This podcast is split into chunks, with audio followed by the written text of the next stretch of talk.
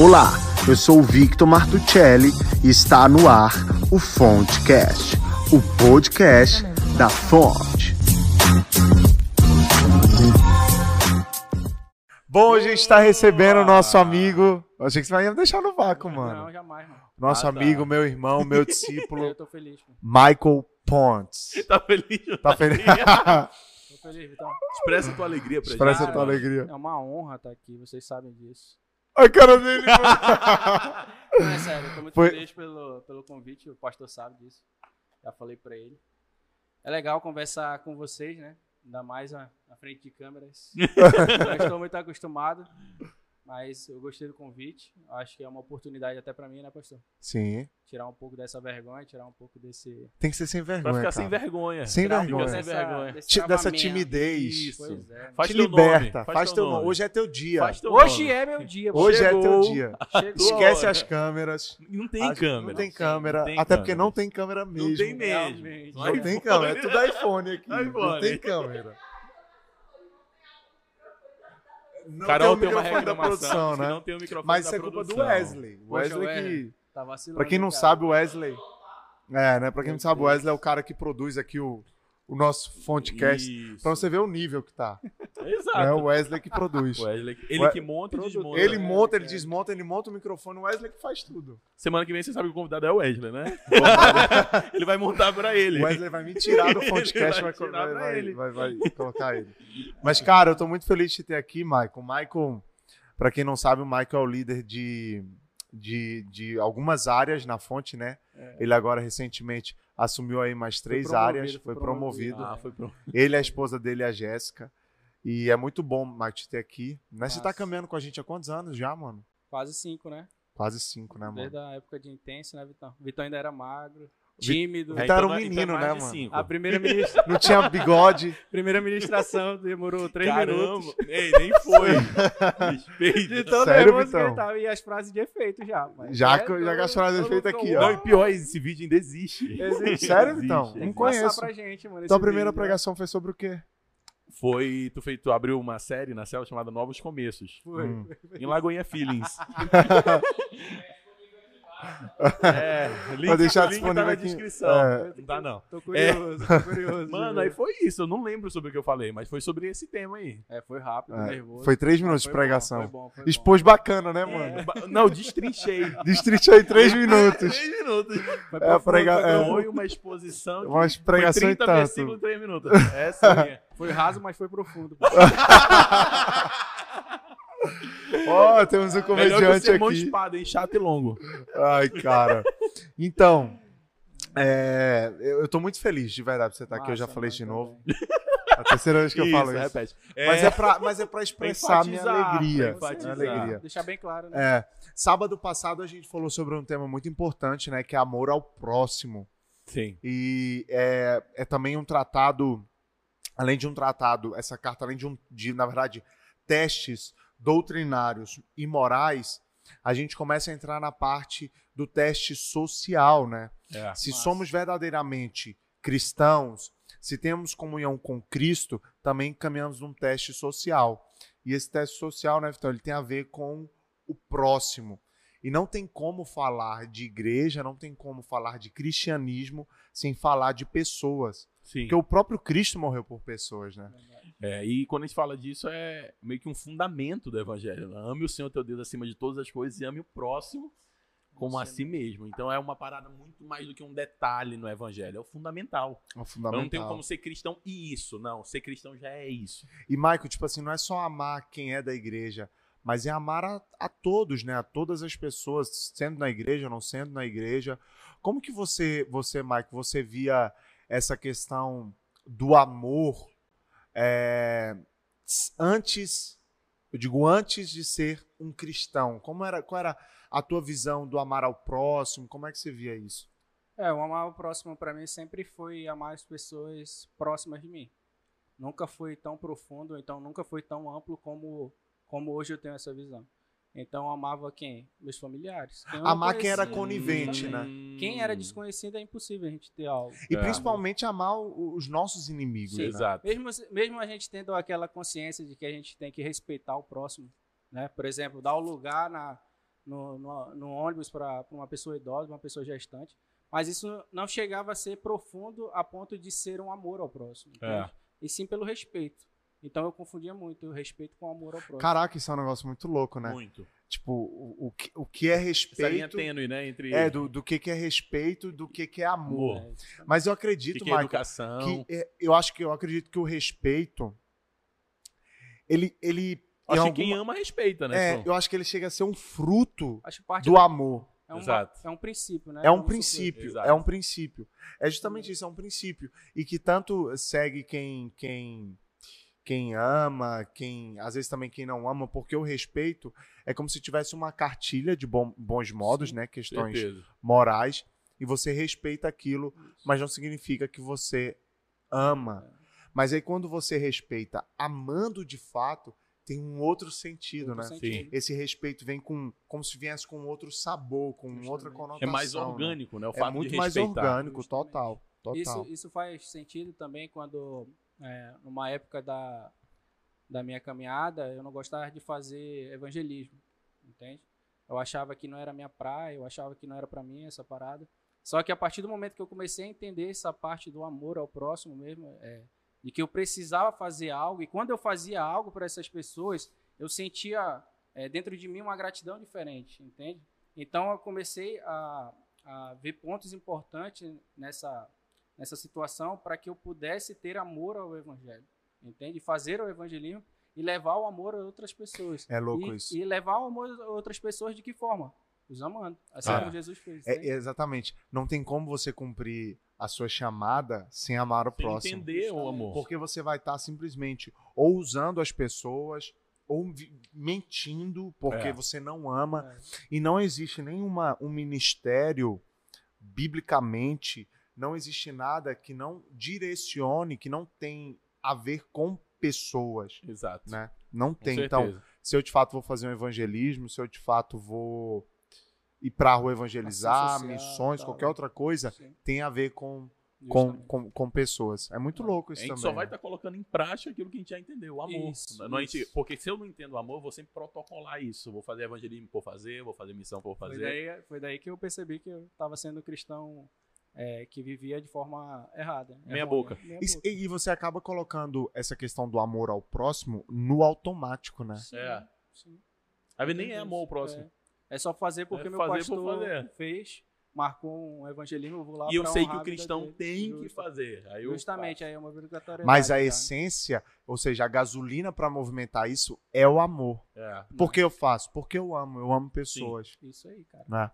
É. Essa tem que ser a nossa visão. E pior que quando você entende isso, você não consegue viver sem. Sim, você não consegue ficar sem expressar. Você se sente um egoísta, né? Meio que você tá retendo uma parada ali só para si. Doideira isso, cara. Isso daí também, esse ano tem sido bastante desafiador para mim, porque... Jesus tocou algo no meu coração que eu preciso sair das quatro paredes, entende? Levar esse amor ao próximo também, que eu já combinei com meus discípulos, de fazer um evangelismo diferente, não só de levar alimento, não só de falar a palavra de Deus para ele, mas e sim ter um conhecimento de quem é aquela pessoa, do que ela está precisando. Entende? Legal. Nem sempre ela só precisa de um alimento, nem sempre ela só precisa de roupas, enfim, precisa de alguém ali próximo. É sentar para ouvir, entender qual é a necessidade daquela. E às vezes, cara, existem pessoas que só querem ser ouvidas, né? E elas se sentem amadas, cara. Sim. Quando elas têm alguém que dê atenção para elas, isso já é algo diferente para eles, entende? Total. Então, isso é uma parada muito importante. Tem gente que só quer ser ouvido. E você sente quando a pessoa quer ser ouvida, né? Ela vai contando... A vida, pra quem anda de Uber sabe disso, né? Um dia desse eu peguei um motorista aqui da minha casa pra cá, ele contou a biografia dele. Justamente. Abraço, Robson. Mas ele foi contando a vida dele, falando do casamento dele, o quanto era ruim, eu saí meio que com pena dele. E eu percebi que ele não tinha ninguém pra conversar. Justamente. E às vezes a gente não precisa, quando a gente ouve uma pessoa, a gente quer muito falar. E às vezes a gente não precisa falar, ele só quer botar isso pra fora. Justamente. E se tiver a oportunidade, a gente direciona, mas a parada dele enfim, esvaziar o pensamento dele. Entrando no texto... 1 João, do capítulo 2 ao versículo 7 ao versículo 11, ele vai tratar um pouco dessa questão desse teste social, né? Desse amor ao próximo, né? Amar as pessoas. E se de fato você obedece aos mandamentos, você ama o próximo. E aí ele vai colocar nesses versículos, né, que a gente vai trabalhar agora, algumas verdades sobre amar o próximo. E começando a falar sobre o versículo 7 e 8, já expondo esses dois versículos de uma vez só, a gente vê que o amor é um mandamento velho e novo ao mesmo tempo. Sim. Esse amar o próximo, ele não vem do evangelho a priori, mas ele vem lá de Levíticos. É. Capítulo 19, versículo 18, que já dizia, ame o seu próximo. Sendo bem direto e bem conciso com a palavra, ele diz assim, amarás o teu próximo como a ti mesmo.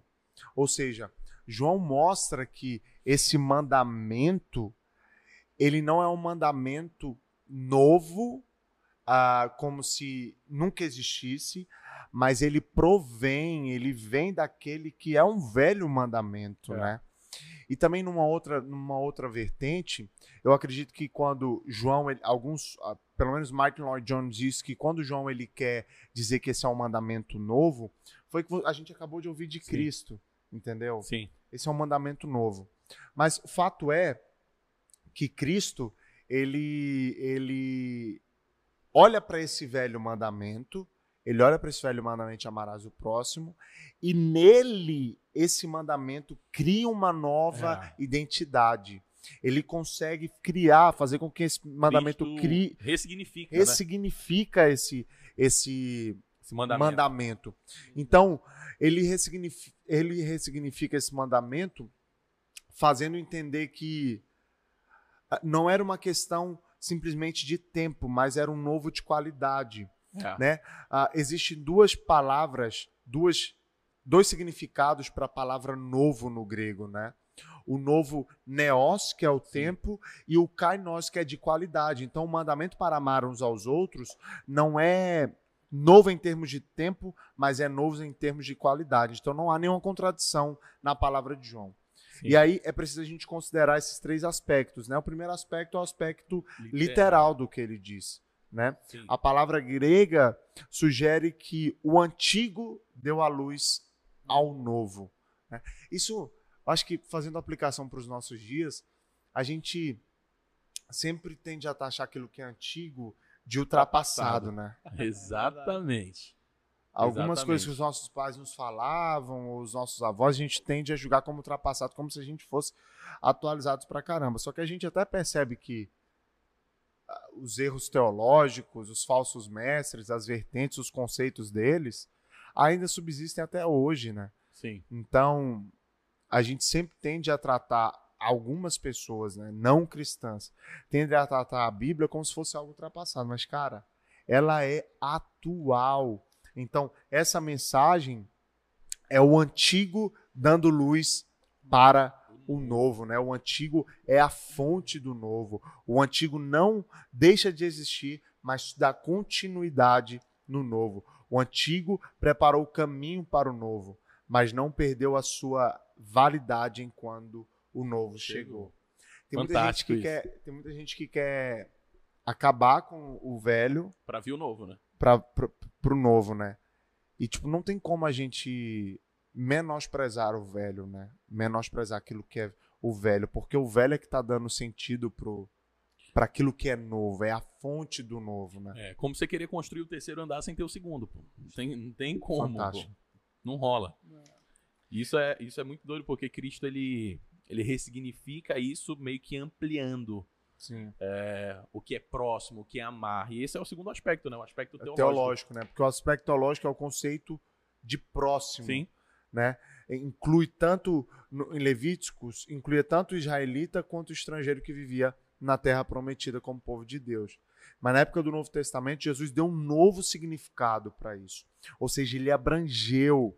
Ele estava dizendo que amar o próximo era para amar o próximo, tanto preto quanto branco, quanto rico, quanto pobre. Ele deu uma abrangência para isso, porque ele mesmo veio ao mundo e ele se tornou amigos de publicanos e de pecadores. E aí, Michael, eu te faço até uma pergunta quanto a isso, né? A gente vive numa sociedade que ela se divide muito, né? Até num contexto eclesiástico, a gente vê uma igreja que se divide por conta de ideias, até no nosso contexto, se divide porque pertence à geração tal, se divide porque é do discipulador tal. E o próprio Cristo, ele veio para estender esse amor, não só para com os nossos, mas para com todos, né? Para com todas as pessoas. Então, tipo assim, qual é o teu pensamento referente a essas divisões? De fato, são pensamentos não cristocêntricos, né? Não cristãos, na verdade. É, justamente. O que eu vejo muito, assim, como vocês falaram, e eu acho até uma área um pouco perigosa para ser tratada, e a gente tem que ter um pouco de cuidado no que a gente vai falar para que as pessoas não entendam errado. Mas Jesus, ele realmente ressignificou algo que já existia. O problema todo, nós como seres humanos, na minha visão, nós como seres humanos tendemos a ser falhos em algumas coisas. Então é tipo como um cavalo com guia. Ele fecha aqui a visão periférica e só olha para frente. Essa daqui era a visão deles. Quando Jesus faz isso, ele abre a visão periférica. Então, é muito maior o que o reino de Deus, é muito maior aquilo que ele teria que viver, entende? Então, quando Jesus chegou, a gente sabe que havia divisões na própria igreja, né? E Jesus veio para quebrar um pouco desse paradigma. Veio para falar da verdade e voltar para a verdade, entende? Então, a minha visão sempre vai ser essa, cara. Uhum. A divisão, infelizmente, parte de nós, seres humanos. E é trevas, né, mano? Isso. É trevas. E aí, ódio. Como é que uma igreja, como é que uma família espiritual, ela pode dizer ser isso se está em trevas? Porque o amor está ligado mutuamente na luz. A trevas está ligada mutuamente no ódio. E não tem meio termo, né?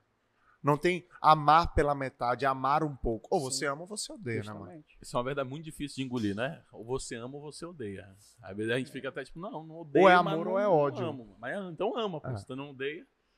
E é porque o cristianismo, o amor que o cristianismo opera, é um amor muito profundo, velho. Muito. É um amor que tem muita profundidade. Não é um amor terreno. Não é um amor dito pelas novelas, pelas redes sociais. Cara, é um amor que faz você abraçar. É o próprio Cristo. Faz você abraçar pecadores, sentar na mesa de publicanos. Faz você dizer pra prostituta, cara, vai. Saca? Faz você abraçar leproso. Esse é o amor. Acho que o amor sem Cristo é um amor muito superficial. E quando eu só entendo esse amor superficial, eu vou olhar para o estereótipo, vou olhar para fora, eu vou sempre achar que as imperfeições de uma pessoa ultrapassam as perfeições dela. Sim. Só que Cristo, ele ampliou isso. Então, enquanto todo mundo vê pecado, vê coisa ruim, Cristo vê o interior, né? Eles são do coração. Então, acho que isso é a profundidade. É ver muito além do que a pessoa tem mostrado. E, Michael, tipo, qual a importância de tu dá, você sendo discipulador de pessoas, que tu dá para um líder que não tem esse amor? Porque um líder que não tem esse amor, ele vai olhar para um cara e só vai ver as limitações, os defeitos, e vai simplesmente, isso aqui não serve. Mas o próprio Cristo, o que tinha em nós para ele nos amar tanto? Sim. O que tinha em nós para Deus dar o seu filho? O que existia em nós? É isso que abre um pouco do nosso entendimento, né? Eu confesso que quando eu cheguei para o teu discipulado, eu era um cara que realmente só analisava a parte ruim da pessoa, entende? Era meio que crítico nessa parte. Então, isso acabava que eu desfocava do próprio foco, que era fazer isso que vocês estão falando. Então, quando a gente dá de frente com uma pessoa dessa, eu passei por esse processo. Então, eu tento explicar o processo para ele, dessa forma, entende? Que Jesus ama a gente do jeito que a gente é, do nosso defeito, porém, nós precisamos sempre estar em análise para melhorias. Justamente, é por conta dele nos amar, é por conta dessa graça que a gente vive um coração agradecido. Sim. E a gente muda, a gente se transforma por conta desse amor. É como, trazendo, sei lá, para um contexto de um adolescente, é como se ele encontrasse um amor da vida dele, um jovem encontrasse um amor da vida dele, e fala assim, cara, eu vou mudar, já que você não gosta disso, eu vou mudar. E é isso que a gente precisa fazer com Cristo. Óbvio que é uma comparação muito esdrúxula. Sim. Mas, cara, Cristo nos amou tanto, deu a própria vida. Cara, seja grato. E essa gratidão, ela tem frutos. É. Esses frutos geram práticas, reflete morais. Ações, né? Práticas a nossa vida, ela reflete muito isso, né? Eu vejo que a gente sempre está em grande aprendizado. Então, a gente tem que estar disposto a mudanças, disposto a fazer algo diferente para que dê certo, entende? Se eu ficasse fechadão, hoje eu seria o quê? Pelo menos uns 50% diferente do que eu sou hoje. Hoje, o Michael de 4 anos atrás é diferente do Michael de hoje, entende? Mas só que foi doloroso, foi dolorido. Foi dolorido entender essa parte porque foi algo muito no secreto, entende? Mas foi algo que me fez crescer, me trouxe muita maturidade. Porque quando eu lia a palavra de Deus, eu me sentia como um fariseu, cara, entende? Aqueles caras que julgavam mesmo as pessoas, enfim. E aí veio a mudança, cara. Eu acho que a gente deve tratar, sim, sobre esses assuntos para que haja mudança, né? E entender que, cara, ninguém é perfeito. Você não vai encontrar a perfeição. Ainda que estejamos na igreja, tem pessoas que falam assim, pô, tu não tá na igreja, por que tu não muda, pô? Ah, isso é chato, cara. Eu sofro com isso. Tu não era crente? Já compartilhei contigo. Cara, tem uma situação que eu passo até hoje dentro de casa. E é triste, porque... Com não cristãos, né? Minha irmã, ela se diz cristã, católica, porém ela não vive, entende? Ela não vai para a igreja, não lê a palavra. Só que toda vez que acontece algo relacionado a mim, ela fala bem assim, mas não é tu que é o crente? Entende? Ou então bem assim, o que tu já tá me julgando? Eu olhei assim para ela, do que tu tá falando? Não se trata disso. Isso me deixa muito triste, cara, porque eu queria que ela tivesse uma visão diferente, sabe? Ela, pô, o Michael tá diferente, pô, entende? Queria que ela tivesse essa visão. E não o Michael. O Michael é diferente, porém ele me julga, entende? Ou então o Michael tinha que estar perfeito porque ele tá na igreja. Justamente. Outra coisa é perfeição, mano. Eu acho massa quando... Tu não é da igreja? Não era crente.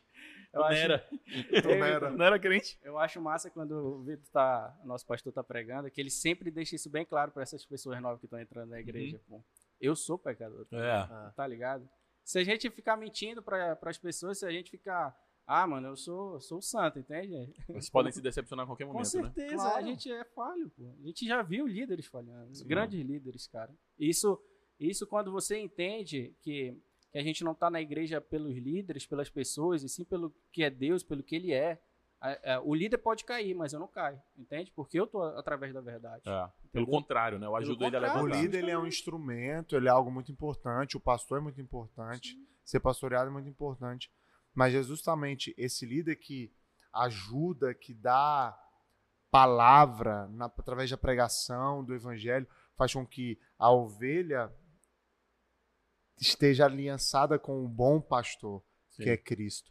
Né? Então, justamente, a gente vê pessoas caindo e pessoas errando, mas o grande objetivo é a gente estar amando essas pessoas, independente dos seus erros. Não é aceitá-los, mas está amando essas... É por isso que eu digo que é perigoso a gente falar sobre isso, né? Por isso que a gente tem que deixar bem explícito, bem claro, que a gente não é conivente com o seu pecado, a gente não é conivente com a vida que você leva, mas a gente ama pelo que você é, entende? E o evangelho, eu acredito muito na mudança, ela traz mudança, entende? Sim. A partir do momento que a gente conhece o evangelho, a gente vai haver mudança. Aquilo que eu fazia, que era carnal, que satisfazia minha carne, hoje eu não faço mais, entende? Hoje eu trabalho pro meu espírito. É a tua comunhão com Deus, né, que vai fazendo você mudar isso. E aí é justamente essa uma outra consideração, um outro aspecto, né? É essa evidência.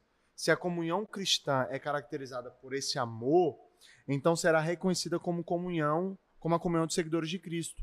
Terá uma marca inconfundível de seu amor, ou seja, a marca de um cristão deve ser o amor. Então, a gente vê talvez até muitos discursos de ódio na internet, de próprios cristãos, até líderes, sabe? Pessoas com discursos de polêmicas, ódio, né? Com discursos de ódio, mano. Eu acredito que elas gostam dessa parte polêmica. E aí, o mundo, ao invés de olhar para a igreja, para o cristão, e ver amor, não o amor que aceita tudo, porque o amor não aceita tudo. Mas em vez de olhar para a igreja e ver amor, eles querem estar longe disso. Ou seja, a marca de um cristão deve ser o amor. Deve ser conhecer... Eu conheço esse cara. Ele ama, velho. Ele é amoroso, né? Então, podemos afirmar que o mandamento de amar o próximo, ele é novo em 3 aspectos. na sua profundidade, na sua extensão e na sua experiência. Ou seja, o novo mandamento de Cristo nos desafia a amar como Ele nos amou. Isso é mais do que amar o próximo. Muito mais. É mais do que amar o próximo como a si mesmo. Uma vez que Cristo amou a si mesmo e se entregou por nós. É o amor sacrificial, é o amor ágape. Sim. É o amor que está disposto a se sacrificar pelo próximo, velho. E é um amor que não é falado, né? Ele é exposto. Ele é refletido nas ações. Isso é, eu acho isso muito desafiador. Amar como ele amou. Isso é muito desafiador. É um dos grandes desafios. Aí a pergunta é, eu teria coragem de me entregar por alguém? Fica aí, né? É porque Jesus mostra que, sem falar nada no madeiro, que o amor ele tem que ser expressado em atitude, cara. Sim, em ações. Palavras são importantes? Óbvio. Mas tem que, principalmente o amor, ele tem que ser dito, tem que ser expressado por ação, né? Você tem que expressar isso com ação, né? E eu acho que às vezes falta um pouco isso dentro da igreja, da gente amar com ação, ter atitudes de amor, né? Eu lembro que um dia eu tentei fazer algo aqui na igreja, na fonte, na última fonte do ano, e eu falei assim, galera, vamos semear na vida dos nossos irmãos. Foi lindo. Vamos semear, tipo assim, vamos pegar algo na tua casa, nem que tu não queira, mas algo importante para você, seja um micro-ondas, né? Seja uma bicicleta, seja uma câmera, não sei, algo da tua casa, para você trazer para cá e semear na vida do seu irmão. O nome disso, né? Como é que era? Cara, esqueci o nome, cara. Mas era eu sei que 2 pessoas trouxeram, pô. Eu ganhei uma camisa do Saulo que não coube em mim. Valeu, Saulo. Mas... eu dei uma camisa. Mas era tu deu uma camisa? Você sabe, a gente fina demais. Né? Cara, e se a gente fizer isso na igreja? Eu até vou repetir isso, cara. Com certeza. Olha que louco, a mano. A Fonte 5.2 pode ser conhecida por isso, né? Olha que louco do tipo, a gente trazer pra semear na vida dos nossos irmãos. Não que o amor represente só simplesmente isso, mas a gente pegar algo que é importante pra gente, cara, eu quero semear na tua vida, entendeu? É aquilo que tem valor, nem sempre é aquilo que é caro, né? Óbvio. Pra mim. Nossa, vai ser muito lindo se todo mundo fizer. E o amor, ele é... Esse mandamento de amar, ele é novo no sentido de extensão, né? Jesus redefiniu o significado de próximo. O amor ao próximo deve ser amar qualquer pessoa que precise de compaixão, independente da raça, da posição. Devemos amar até mesmo os nossos inimigos. Até mesmo orar pelos nossos inimigos. Aí que tá a parada, meu irmão. Se amar quem você não conhece não é fácil. Imagina amar um inimigo. É um inimigo. Te machucou, quem te deve. Cara? Oxe. Ai, Senhor, me ajuda. Senhor. Vem cá. Me ajuda, me dá forças. Tu sonda. Me ajuda a amar o Wesley, Senhor.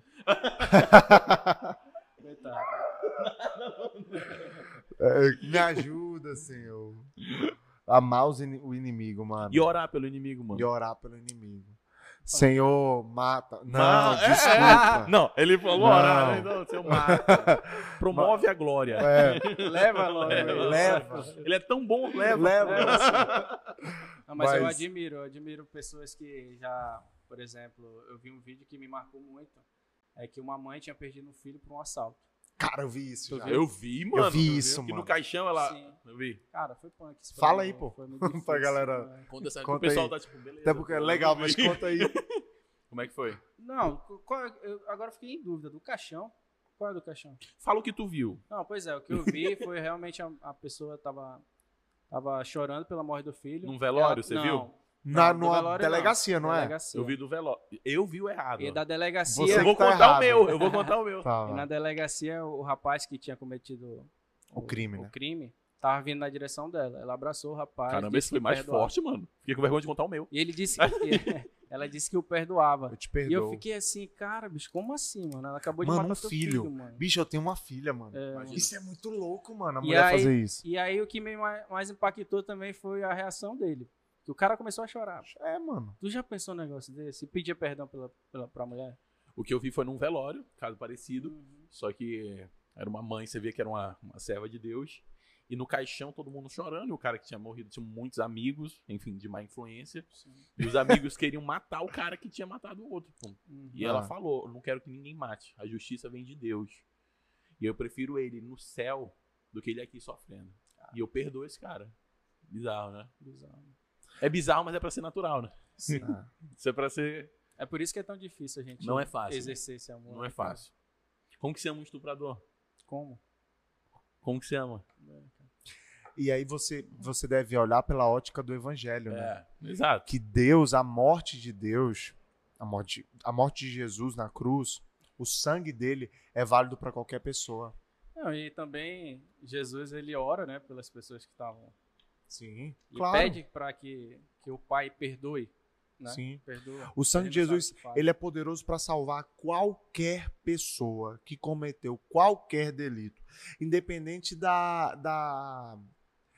humanamente, da grandiosidade desse erro. Do ranking, né? Dos pecados que a gente faz. Por que você tá rindo, Mike? Não, porque eu queria, cara. Eu queria ter essa pegada, sabe? De conseguir... Mano, interessante, bicho, que... só sou chamado pra falar algo que é ferida. Mano, pra superar essas paradas assim, bicho, que me fez sofrer. Mas justamente o que a gente vem comentando aqui, né? Tipo, isso é uma perfeição processual, né?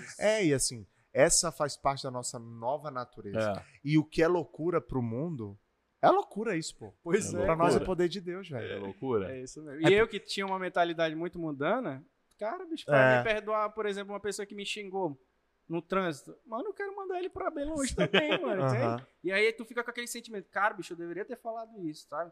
Uhum. Pra sair por cima e tal. Não leva desaforo pra casa. Não. E pronto, e aí, bicho, e aí o que Jesus fez numa situação dessa? Ele ofereceu o outro lado da face. Justamente. Tem uma história bizarra, mano, de um rapaz da Intense. Ele pulou em galho, né? Mas a gente sabe. Não era nosso, né?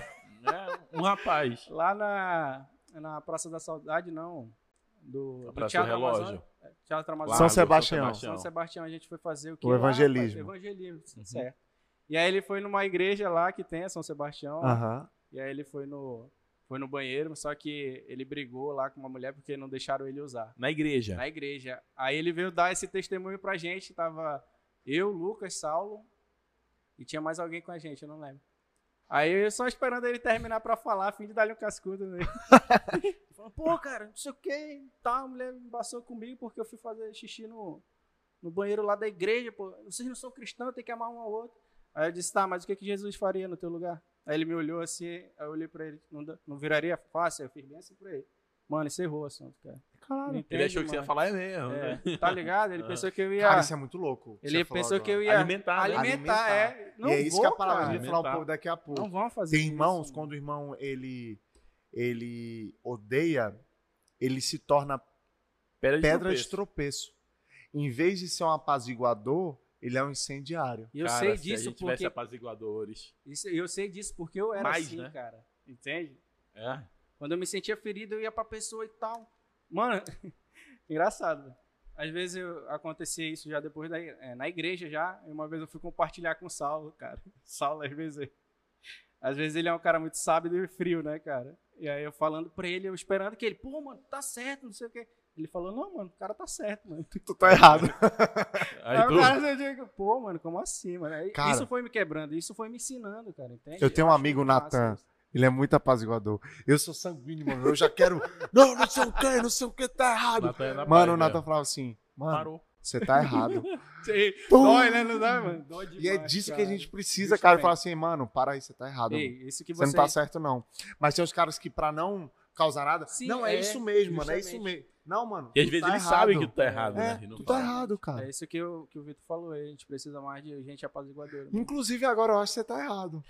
Inclusive, não era eu aqui. Eu cheguei primeiro e peguei o lugar dele. Então não pegou, não, Vitão. Né, mas tem cada história engraçada sobre isso. Tu pegou agora? Ai, Deus. Tu pegou agora o que eu tô falando? Eu acho que eu peguei. Dá pra falar? Pecador. Incógnito, não, você vai se entregar aí. O segundo aspecto é a extensão, né? Que é esse amor ao próximo. O terceiro aspecto é a experiência, ou seja, andar em amor e andar na luz são a mesma coisa. Quando conhecemos a Deus, nos tornamos filhos da luz. O Antigo Testamento se torna novo em, às vezes, que vemos a verdade de Cristo penetrar nas trevas do preconceito, ao se dissipar nas trevas. A realidade do indivíduo fica exposta e, novamente, somos desafiados a praticar o amor. Para João, luz é igual a amor e trevas é o que vale a ódio. Não tem meio termo. O novo mandamento continua novo porque pertence à nova era já introduzida pelo brilho da verdadeira luz, ou seja, quando ele diz experiência, é essa a própria experiência de caminhar na luz. É nova na experiência porque agora vivemos na luz de Cristo, caminhamos na luz de Cristo. Por quê? Porque através de Cristo isso se tornou possível. E aí, caminhando para o versículo 9, vai dizer assim, quem afirma estar na luz, mas odeia o seu irmão, continua nas trevas. Eita, vai estreitar. Cara, João, ele é muito direto, né, velho? É, ele é bem objetivo, né? Ele... Não teve meio termo aí, não. Falar. Se você diz que você tá caminhando na luz, mas odeia seu irmão, você não tá na luz, não. Você tá em trevas. Só que ainda nem estreitou, porque o ódio que até então tá sendo dito aqui é aquele ódio de fúria, né? É. Mas fala o que é o ódio aí que ele se refere. O ódio, talvez, no dicionário é uma coisa. É. Mas eu preciso entender o que é o ódio nesse contexto. Neotestamentário, no Novo Testamento. O ódio nesse contexto que João se refere é a falta de cuidado. É a falta de cuidado. Uau. É a falta de provisão para com o próximo. Esse é o ódio, é a falta. É o contrário do amor. Tipo assim, é a falta de ajuda para com os irmãos que verdadeiramente são necessitados. É muitas vezes a omissão, né, de socorro. Por que ele fala isso? Porque, tipo, no conceito gnóstico, né, para os gnósticos, o corpo não era nada. O importante era o espírito, o corpo era mal. Então, ele viu uma necessidade na pessoa corpórea, fome, tá sentindo fome, olha como ele tá vestido, não tava nem aí. Mas o ódio é justamente não olhar para tudo isso e não ter o cuidado, a provisão. A gente pensa que o ódio é matar o irmão, raiva, né? É querer bater no irmão, é querer esfaquear o irmão, ou simplesmente querer gerar uma fofoca no irmão. É simplesmente você não ter um olhar de cuidado, você não prover essa pessoa. Né? É mais frustrado, sabe, né? O que pode destruir um ódio, velho? É você chegar pra pessoa que tá acabando com você e falar assim, mano, eu quero cuidar de você nessa área. Ou você vir com uma provisão. Cara, aí você quebra a pessoa, porque o amor quebra, velho. É isso aí. Real. Né? O amor, ele vai quebrar, né? A luz, ela vai quebrar. E aí, o ódio ao irmão é bastante revelador, porque indica a falta do verdadeiro conhecimento de Deus. Se eu conheço a Deus, mas eu odeio, indica que você não conhece. Você não conhece. É uma indicação. Então, como é que é possível a gente conhecer a Deus e odiar o nosso irmão? Como é que é possível a gente conhecer um Deus de amor e odiar o nosso irmão? Não é nem possível, né? Não é nem... E outra coisa que indica é a falta de conversão. Ele denuncia que você está no mesmo lugar ainda. Você não se converteu, né? Não se converteu. Às vezes a gente fala essa palavra você não se converteu, às vezes a gente leva gospel, pro, né, termo do tipo assim, ele não aceitou Jesus. Não, não é isso, irmão. Mudou que não, né, houve conversão, não houve mudança de rota, você não se converteu. Isso aí. Né? Real. Isso e conversão tem a ver com você largar aquele caminho, né? Bizarro isso. Largar o caminho, arrependimento, mudança de mente. Então, de fato, significa que você não se converteu ainda, velho. Você precisa se converter. Porque se você se converteu de verdade, e se você conhece a Deus através da comunhão com ele, você ama o próximo. Não tem como. Ah, mas aquela pessoa é impossível de amar. A gente era impossível, cara, mas Jesus morreu por nós. Olha pra você, né? Olha pra você. E outra coisa, indica o estado de perdição da pessoa. Se você odeia, você tá perdido. É justamente isso. E a inimizade, ela é cancerosa, né? Ela causa câncer. Ela adoece, ela deforma, ela mata. Cara, dá muito trabalho você ter inimizade com alguém, pô. Acho que é por isso que eu envelheci rápido, mano. Mas é, mano. Michael tem 21 anos. O Michael tem 18 anos, com essa cara de 37. Eu sou conhecido como o cara, o velho da Intense, o velho da fonte, né? Porque o pessoal diz tiozão. Mas enfim, cara, eu só tenho 29 anos. Eu já fui muito amargurado, talvez seja isso. Minha dificuldade é porque assim, as emoções vão alojando na carne. E outra, eu cresci nesse meio, entende? A minha família foi conhecida, por parte de mãe, é conhecida por ser rígida, por ser brabona e tal. Então, desde criança eu via meus filhos. Mas tu é brabão ou é só a tua cara? Não, só minha cara. Ah, tu é amorosão. Só amoroso. Oh, só amoroso. Meu Deus. Ele é meio amoroso. Não, mas é sério. Guarda teu celular aí. E já é dessa forma. Eu cresci nesse meio, entende? Eu cresci que a gente deveria ser durão e tal, homem não chora e tal, a gente é brabão, quem meter com a gente vai se ver e tal. Entende? Nada assim. Bateu, levou. Bateu, levou. E aí Michael não encontra. Cara. Enfim, aí foi tudo quebrado, graças a Deus. Que Mas bom. Ainda assim tem muita gente que fala pra mim, pô, mano, tá diferente do que eu imaginava. Porque tá fechadão e tal, tá um cara bacana, tá um cara alegre. Mas assim, Michael, você ser fechado... Significa que você é chato, né? Não, tudo bem. Porque você pode ser um cara fechado, é seu jeito. É sua personalidade. Mas você ser amoroso. Não, mas... A pior coisa é o cara que é sorridente demais e não é amoroso. E odeia. E por trás, acho que não é nem fechado, é reservado, né? É. Cada um tem seu jeito. Sim, sou desse jeito. Mas eu sou um cara... Nasci assim, sou um cara de bom coração. Ultimamente eu tenho percebido que mudou um pouco isso em mim, né? Logicamente, desde criança, como eu estava comentando com vocês, desde criança eu era aquele rapaz, aquele menino, na verdade, que dava lugar para os idosos, que dava lugar para gestante. Eu via alguém de mochila, pedia para segurar e tal. Isso foi se perdendo um pouco durante o tempo e eu estou tentando reativar isso.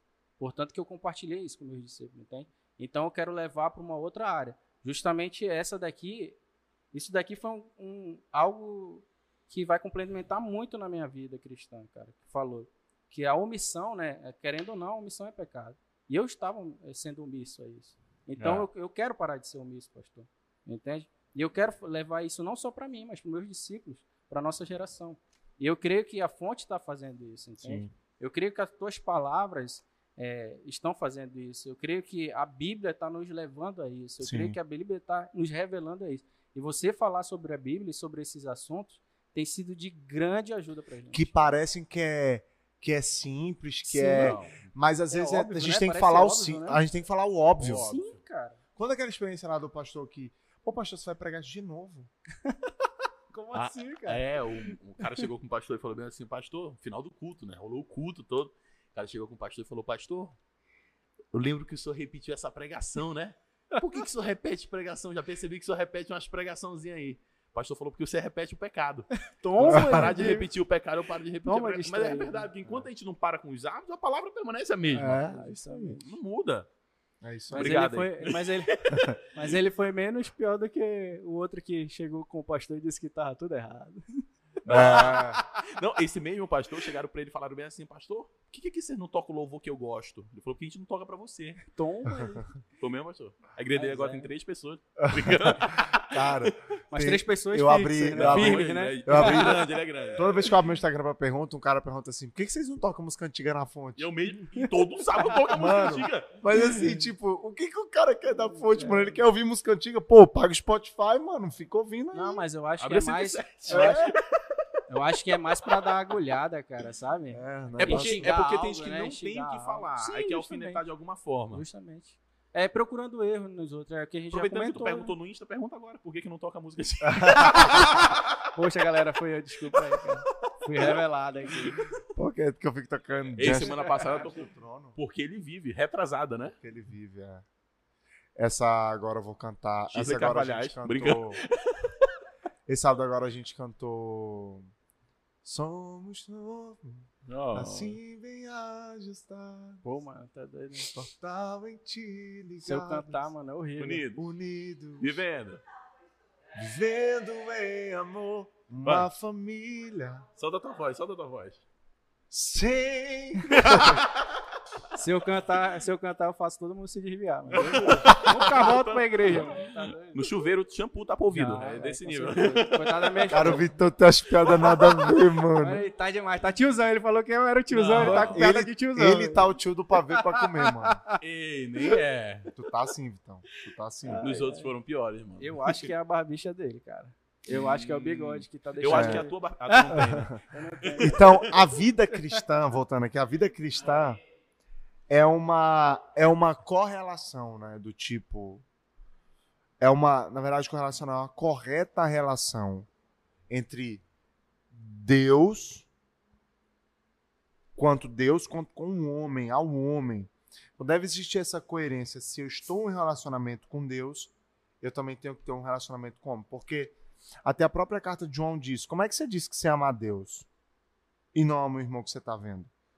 Como é que você diz que você ama um Deus que você não vê e não ama o próximo que você está vendo? É justamente essa coerência, né, entre o dizer e o fazer.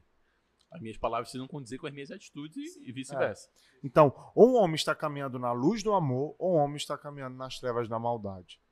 Só a luz ou trevas. Amor ou ódio.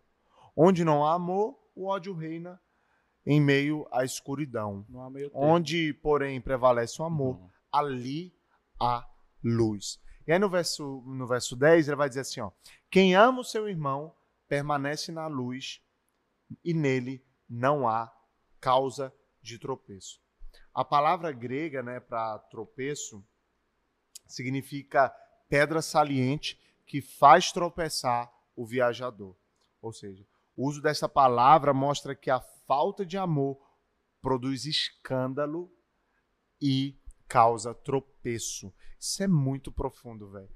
Ou seja, quando quem ama o seu irmão e nele está na luz, nele não há pedras de tropeço. Agora, se você não ama, você se torna um tropeço na vida do seu irmão. Um cristão que guarda ódio no coração encontra até em si mesmo essa pedra de tropeço, porque ele não consegue crescer espiritualmente e serve de escândalo para a comunidade, para a igreja onde ele vive. Ele causa problemas em vez de ajudar. É aquilo que a gente falou. Sim. Em vez de ser bênção, ele se transforma em maldição. Sim. Em vez de pacificador, ele é perturbador. Em vez de apagar os focos de incêndio, ele é um incendiário. Ele piora, né, a situação, ele agrava. Então as trevas tornam o caminho traiçoeiro, mas a luz de Cristo transforma as pedras de tropeço em calçada. Aí tem uma história, certa vez um homem, ele vinha caminhando numa estrada escura e ele viu na sua frente uma luz se movimentando como se alguém estivesse carregando uma lanterna. Quando ele chega perto, ele percebe que o homem que estava carregando a lanterna também estava carregando uma muleta. Ou seja, aquele homem era cego. E ele chega até o homem e pergunta, por que você está carregando uma luz se você é cego? Ele fala assim, eu estou carregando a luz para que as pessoas me vejam, para que eu não sirva de tropeço para que as pessoas vejam que eu estou aqui, que eu não consigo enxergar. Então é justamente isso. Quando nós somos luzes, quando a gente caminha em amor, a gente não é pedra de tropeço para ninguém. Apesar das nossas debilidades, né? É, a gente é pacificador, a gente traz paz, a gente está aqui para solucionar, resolver problemas. Sim. E é justamente isso que acontece. Então, se eu amo meu irmão e se eu permaneço na luz, eu não sou causa de tropeço. Eu, ao invés de ser causa de tropeço, eu sou, de fato, alguém que soluciona problemas. Então, eu não posso fazer da minha vida tropeço, né? Mas eu preciso fazer com que eu seja essa pedra, em vez de ser pedra de tropeço, seja, de fato, uma calçada para as pessoas caminharem. Exatamente isso. Mas, indo para o último versículo, o versículo 11. Mas quem odeia o seu irmão está nas trevas e anda nas trevas, não sabe para onde vai, porque as trevas o cegaram. Ou seja, as trevas que João se refere são uma escuridão moral, mas também espiritual, né? O que eu acho que o ódio faz, o ódio, ele afasta o homem de Deus e afasta o homem do seu próximo, né? O ódio, ele não só faz mal para você, a gente viu que esse ódio, ele adoece, mas como ele também faz com que você se afaste de Deus e se afaste do seu próximo. Não tem como você estar próximo do seu próximo, amando seu próximo, sem amar a Deus, mas também não tem como você amar a Deus e não próximo do seu próximo, né? Isso. É isso mesmo. Então, quem guarda mágoa no coração não pode adorar a Deus. Quem guarda mágoa no coração não pode adorar. Porque a mágoa, as trevas, é do reino das trevas. É. E quem é o rei das trevas? O diabo. Ou seja, não tem como a gente adorar a Deus, cantar hinos de louvores, se no nosso coração existe ódio, trevas para com o nosso irmão. Eu acho isso muito, muito forte, porque quem trilha essa rota de mágoa não pode adorar a Deus, não pode orar, então meio que tá numa esteira. A vida é uma esteira. Nada muda, você faz, se desgasta muitas vezes e não sai do lugar. Resultado de uma mágoa, que às vezes a gente achava que é só um não. Não vou com a cara dele, ele não vai com a minha, tá tudo certo. E quem se alimenta desse ódio não tem paz. Não tem. Não. Diz que tem, mas não tem. Olha aí, ó. A pessoa, ela quer, no ano novo, abraça, pô, esse ano eu quero ter paz com todo mundo, esse ano vai ser top. Eu conheço mas ela tá cheia de ódio, mano, no coração, velho. Conheço um cara, ele é amigo da família, né? Final do ano, família toda brigada, todo mundo brigado, mas no final do ano é aquela falsidade, né? Sim, sim. Chego pra abraçar ele e fala, para. Hoje tu não falou comigo o ano todinho, agora tu quer falar, para com a tua falsidade. Ele tá errado? Não tá. Porque a gente mascara, coloca uma máscara nisso, né? Porque tem datas específicas que a gente tem que amar, tem que estar junto, sendo que isso tem que ser uma vida, né? É, isso é muito real. A Jéssica, ela fala que quando você não resolve um problema, você varrer para debaixo do tapete. É, entende? É verdade. Uma hora aquilo acumula tanto que você não tem pra onde escapar. É o quarto da sujeira, da bagunça, né? É isso. É verdade. Você vai colocando lá e... Uma hora, já era. E aí a gente esmiuçando esse versículo 11, ele vai dizer assim, ó, quem odeia o seu irmão está nas trevas, ou seja, quem odeia o seu irmão não tem salvação de sua alma, porque as trevas é o oposto da luz. O diabo é o príncipe das trevas. O reino é o reino das trevas. Então como é que alguém pode ter salvação se odeia o seu irmão? Se odeia o seu irmão, está em trevas, não está no Deus da luz, não permanece no Deus da luz, não caminha na luz de Cristo. Ou seja, irmão, você não está salvo. Sim. Né? Sua alma não tem salvação.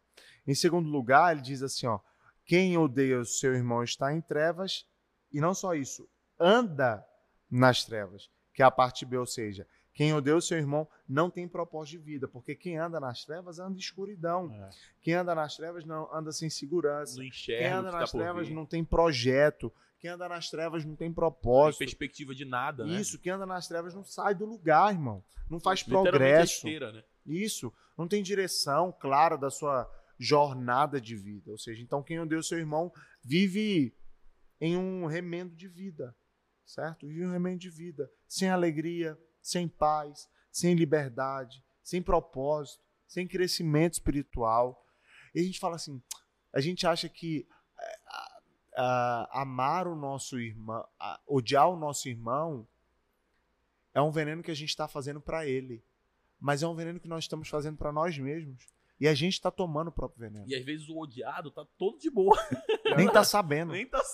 Dormindo de boa. Dormindo de boa, mano. Mas eu vejo que na nossa geração tem muitas pessoas assim, né?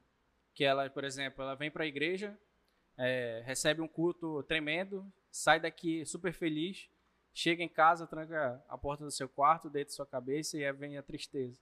É. E ela não sabe por quê. Às vezes é uma falta de perdão, precisa perdoar, precisa resolver aí, questões. Aí se você pesquisar a fundo, tem problema com alguém que ela já foi próximo, entende? Porque a gente sabe que amizades são desfeitas através disso, sabe? Você vai ter, os maiores problemas que você vai ter é com alguém próximo, né? E é triste isso, né, cara? Isso afeta muito na gente, entende?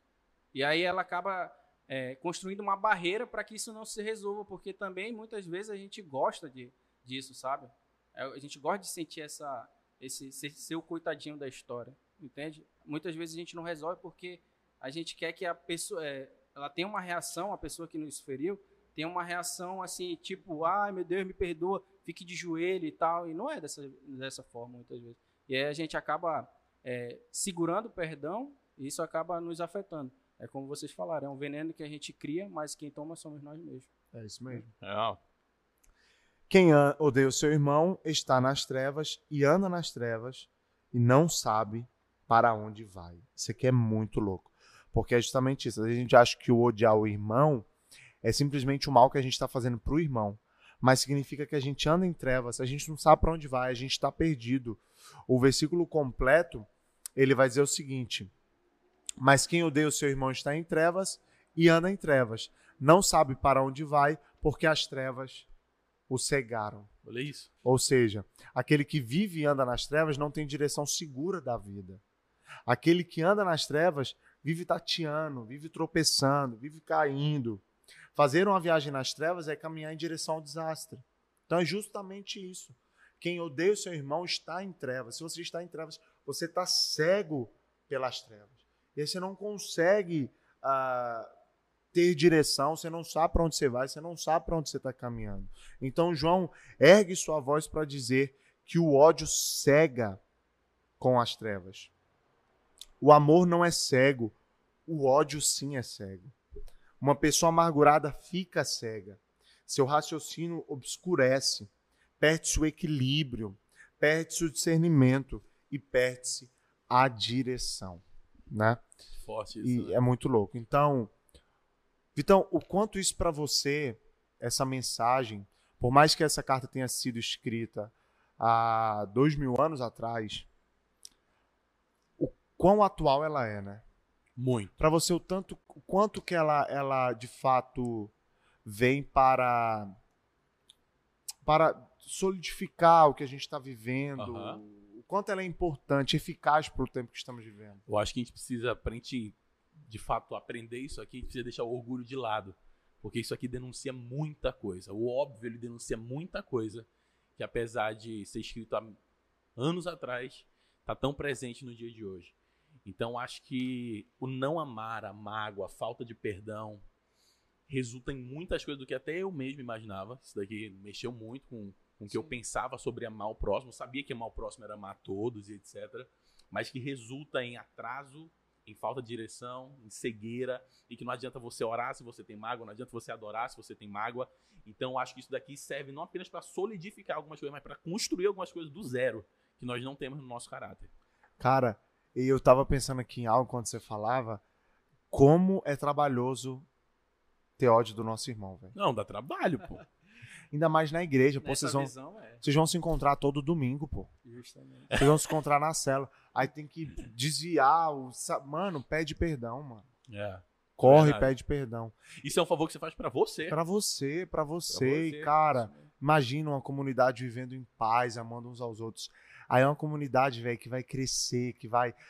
O meu desejo é que as pessoas entrem na fonte e sintam esse amor fraternal. Família, né? Família, cara. Família. Nós sendo famílias. Agora, se a gente tiver problemas entre nós, esses problemas vão fazer com que a gente se perca, porque a gente vai estar caminhando em escuridão, em trevas, cara. Você falando disso, sobre família, eu lembrei de uma frase que a gente ouviu naquele treinamento que a gente foi lá no Rio de Janeiro, que diz que unidade não depende de unanimidade. Para eu ser unido com meu irmão, eu não preciso concordar com ele. Então, muitas vezes a gente acha que a unidade da igreja depende da unanimidade, de eu concordar com o mesmo pensamento que você, se as mesmas atitudes que você, sendo que você veio de uma casa completamente diferente, de uma cultura diferente. Eu acho isso, que o verdadeiro amor que é dito aqui não é por causa de algo, mas é apesar de algo. Apesar. Mesmo assim, apesar disso, eu continuo amando. Não vai mudar. As imperfeições do meu irmão não vão sobressair as perfeições dele. Justamente. Jamais. É justamente isso. E, Michael, para finalizar, mano, o que você traz aí de reflexão sobre isso aí que a gente acabou de conversar, cara? Tendo agora a visão que isso nos trouxe, é bem mais complexo do que a gente imagina, né? Não é algo simples de lidar. Isso realmente tem sido um aprendizado e a gente precisa refletir sobre isso. Assim como toda palavra que a gente lê, a gente reflete sobre ela, a gente traz aprendizado sobre ela. Eu acho que a nossa geração precisa mais disso. Nós precisamos refletir mais do que a gente aprende, para que isso se consolide dentro do nosso coração, dentro da nossa vida, que a gente comece a praticá-las, entende? Então, o resumo para mim é esse, cara. A gente precisa refletir e praticar o que a gente acabou de conversar sobre isso. Até no sábado retrasado a gente falou,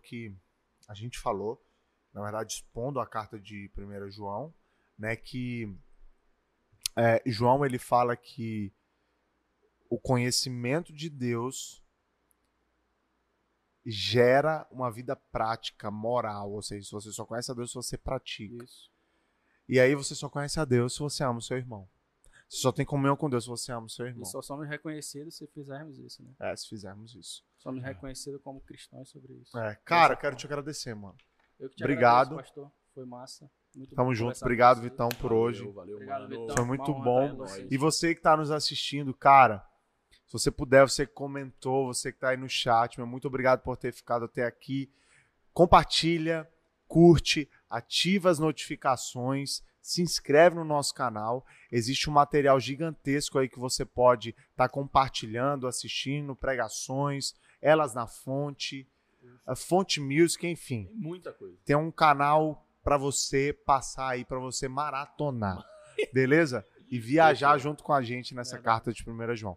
Que Deus te abençoe e valeu, gente. Tamo junto. Falou.